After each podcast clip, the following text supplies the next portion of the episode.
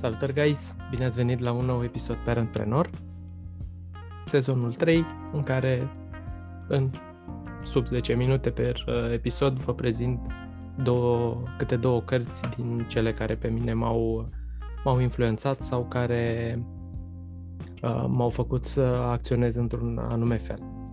În episodul de astăzi uh, vor fi două cărți ale aceluiași autor, și anume Patrick Lencioni, Uh, el este un uh, antreprenor care, punându-și, uh, punându-și experiența la bătaie și pasiunea pentru, pentru scris, a, a avut câteva 8, dacă nu mă înșel, 8 cărți care au ajuns bestseller în categoria business.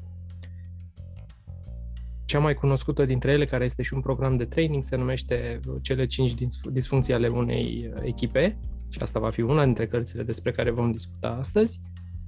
Cealaltă însă este uh, Getting Naked în, uh, în engleză, dezbrăcându-te în traducere motamo, însă adaptare înseamnă vulnerabilizează.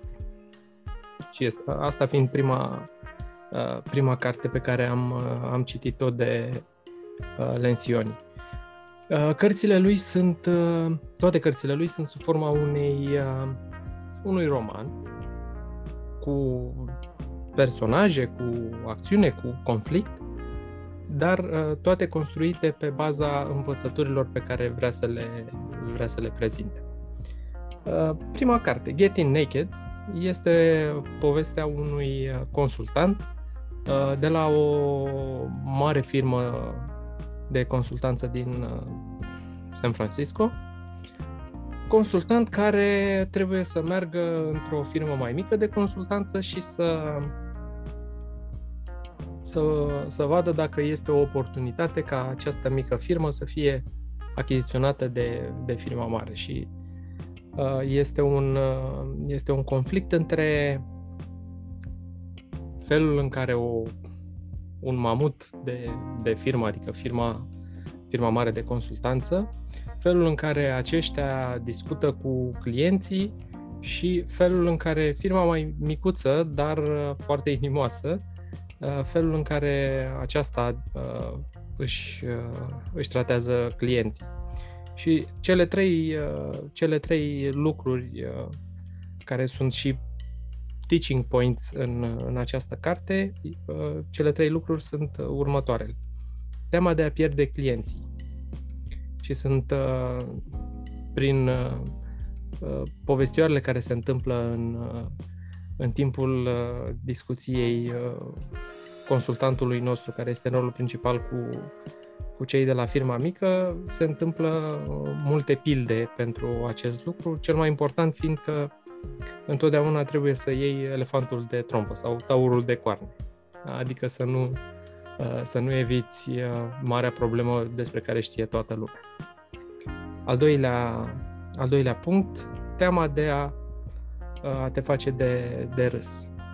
Respectiv, consultanții de la firma mare evitau să pună întrebări atunci când nu erau siguri de, de răspuns. Și nepunând în, pentru că le considerau stupide. Nepunând întrebări stupide, de multe ori nu descopereau exact uh, lucrul uh, cel mai important pentru client. Al treilea, teama de a se simți inferior.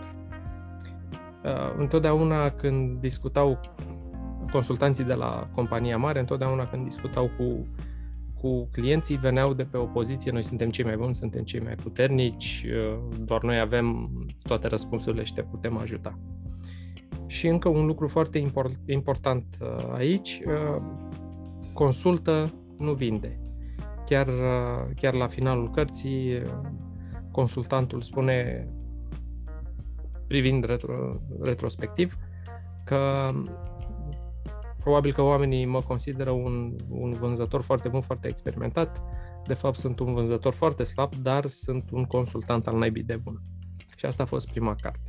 A doua carte și care este cea care este și cea mai cunoscută a lui Patrick Lencioni, este cele cinci disfuncții ale, ale unei echipe. Și o să, O să vi le spun pe, pe toate cinci pentru că au, uh, au, uh, au, au legătură între ele. Prima este lipsa încrederii într-o, într-o echipă. Iar unul dintre, unul dintre remediile pe care Patrick Lencioni le dă aici este împărtășirea de uh, povești personale, de personal stories, da? astfel încât echipa să, să empatizeze mai bine și să se cunoască mai bine. A doua este uh, teama de conflict. Și este aici o metaforă foarte interesantă în care una dintre, dintre tipele care făceau parte din echipă, vă spuneam că el le scrie sub forma unor uh, romane de beletristică. Da? Deci una dintre tipele din echipă spune, băi, noi, uh, sarcasmul să știți că nu este uh, conflict. Și mai degrabă noi avem aici o armonie artificială, ceea ce mi s-a părut o construcție foarte, foarte mișto.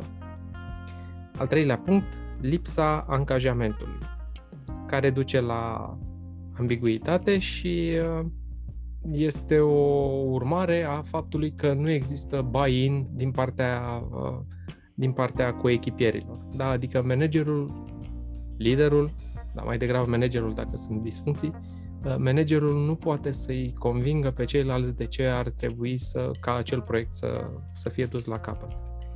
Patrulea lucru, evitarea responsabilității. Ceea ce duce la la standarde scăzute. Și este un exemplu aici în care doi manageri, uh, departamente diferite, dar uh, erau, uh, erau undeva pe, pe, același, pe același nivel, însă niciunul nu era șeful celuilalt. Iar unul dintre ei spunea, cum să-i spun eu lui X că uite, cred că așa ar, ar ar, dacă ar proceda așa, iar, iar face mai bine echipei sale. Și nespunându-i acel, acel lucru, rezultatele au fost, au fost slabe. Iar ultimul și unul dintre cele mai importante care ni se întâmplă tuturor, neatenția la rezultate. Atunci când membrii unei echipe inclusiv uh, șefii echipelor, uh, atunci când aceștia pun mai presus uh, propriul ego, propriile realizări, deci când le pun mai presus de cele ale echipei. De asta este foarte important ca ego-ul echipei să fie mai presus decât ego-ul fiecăruia dintre, dintre membri, astfel încât, ducând echipa mai sus, toți ceilalți să, să crească.